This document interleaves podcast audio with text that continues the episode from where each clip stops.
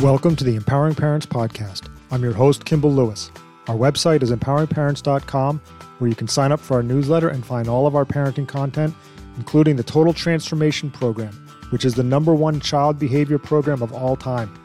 The Total Transformation Program was developed by child behavior expert James Lehman and is a practical step by step guide that provides solutions to the most difficult child behavior problems. You can sign up and begin the program today at empoweringparents.com. Our email address is mail at empoweringparents.com. We'd love to hear from you. Welcome to the Empowering Parents Podcast. I'm your host, Kimball Lewis. Before I get started, I'd like listeners to know that we provide one on one parent coaching that is affordable and effective, and we currently have openings. Go to empoweringparents.com, click on the Our Programs link, and then click on Online Parent Coaching, and you can sign up today for your first coaching call with your personal parenting coach. We offer a seven day risk free trial and you can cancel at any time. There's also a link to our online parent coaching in the show notes of this podcast. This week's article is a classic replay of one of our most popular podcasts titled Anger with an Angle Is Your Child Using Anger to Control You? And please stay tuned to the end of this podcast because we will play a clip from James Lehman on this topic from the Total Transformation Program. Now, let's get started. Have your child's angry outbursts worn you down so much that you've simply learned to give in? You should know that this is not a phase or behavior that will just go away on its own. Anger is a fact of life. Everyone gets angry, including kids. They get frustrated and disappointed just like adults do. The goal for children as they mature is to learn ways to manage their anger, or as I like to say, to solve the problem of anger. That's because anger really is a problem, it's not just a feeling. And like many other problems, kids solve it in different ways. Some learn to solve the problem of anger by developing skills like communication and compromise, while other kids deal with it by becoming more defiant and engaging in power struggles. As children grow up, most learn to manage their anger. Each time they experience new situations, they draw on the skills they learned previously most kids learn that tantrums don't work. They learn that yelling will not help their situation and that hurting someone or breaking something will cause them more trouble than it's worth. But other kids go in a whole different direction and practice a thing that I call anger with an angle. They learn at a very early age that if they get angry and act out, or threaten to do so, the people around them will give in in effect, they've learned how to blackmail their parents to give them what they want. A child who uses anger with an angle looks as if they're losing control, but in reality, they're using anger to gain control of their parents and the situation. The anger gets them what they want, whether it's a candy bar at the store or avoiding homework and chores at home. And that's the dangerous thing. The fact is, a child's behavior won't change until they're not able to get power from it anymore. And certainly for a kid, control is power. As long as they get power from their behavior, they're going to continue to act out. You know, as an infant, a child's behavior is certainly not premeditated. But as kids develop, if they see that they get their way by throwing a tantrum or threatening to get angry, they will keep doing it until they've trained their parents to give them what they want. And many times, parents don't recognize what's happening. It's a natural progression that leaves families frustrated and overwhelmed by the time their child hits elementary school. If you're in this situation with your child, you will soon see their behavior escalate until you give in. That's when anger and acting out do become premeditated. When your child is using anger with an angle, they look like they're going to take you right to the brink. They'll act like they're going to throw a tantrum in the store, and then you have a choice deal with that temper tantrum or buy them a candy bar. Most parents buy the candy bar, which increases the probability this behavior will occur again. And I understand why parents give in. They reason, well, it's only a candy bar. And I agree. I've got nothing against buying things for kids. But the bottom line is how does your child go about getting that candy bar or comic book? Do they earn it with good behavior or buy it with their own allowance money?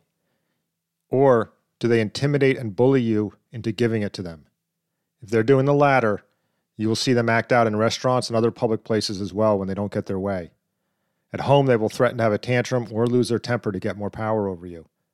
This is anger with an angle, and make no mistake, kids use it to solve their social problems and dictate to their parents. By the way, you'll often see a child who uses anger with an angle go to school and do the same thing. That's because this has become their primary way of dealing with problems. You'll see them play brinksmanship, take all the adults in their life to the edge, and it becomes their main coping skill. And when that doesn't work, they'll just act out. In this way, they keep the threat of blackmail alive. In my experience working with families, this problem just keeps getting bigger and more explosive as kids grow up. And by the way, some kids use anger with an angle by shutting down. For example, your teenage daughter may stop talking to you until you give in to her demands. If you give her what she wants, this ultimately gives her more control. Either way, if you let your child's behavior control the situation instead of following your own parenting values, then you're going to have serious problems both now and as your child gets older. If your child's been using anger with an angle in your family, I think you and your spouse have to come up with a clearly defined plan of how you're going to deal with this behavior. That plan has to include teaching your child other ways to solve the problem of anger besides intimidating you or misbehaving. The plan should also include how you will teach them how to solve the problem of not getting their way instead of manipulating you and taking it out on you and other family members. I think that people have to deal with acting out behavior in an organized way. You have to take away the power associated with the threat of your child acting out. Know that whether they act out in the supermarket, your living room, or a restaurant, you can learn to deal with that. Here are some of the things I recommend you do when your child is employing anger with an angle in your family. First of all, ask yourself what's the worst thing that can happen if my child acts out?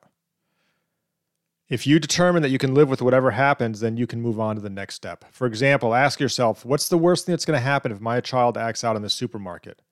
If the worst thing that can happen is they'll lie on the floor and kick their feet, let them go at it.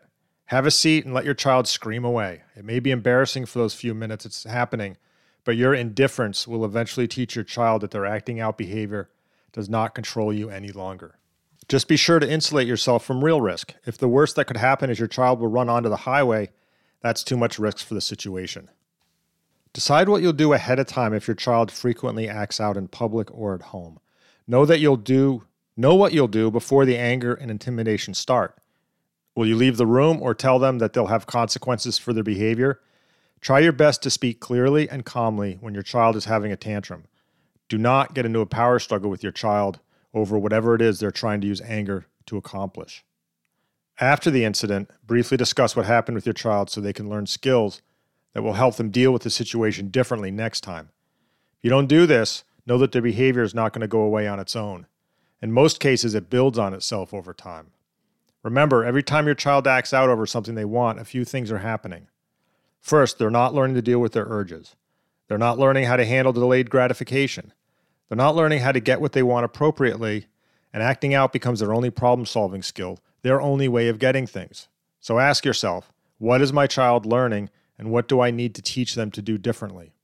You have to sit down with your child and say something like this You got really angry over there, and I understand why. You wanted a candy bar, and I wouldn't get it for you, but that behavior only got you into trouble.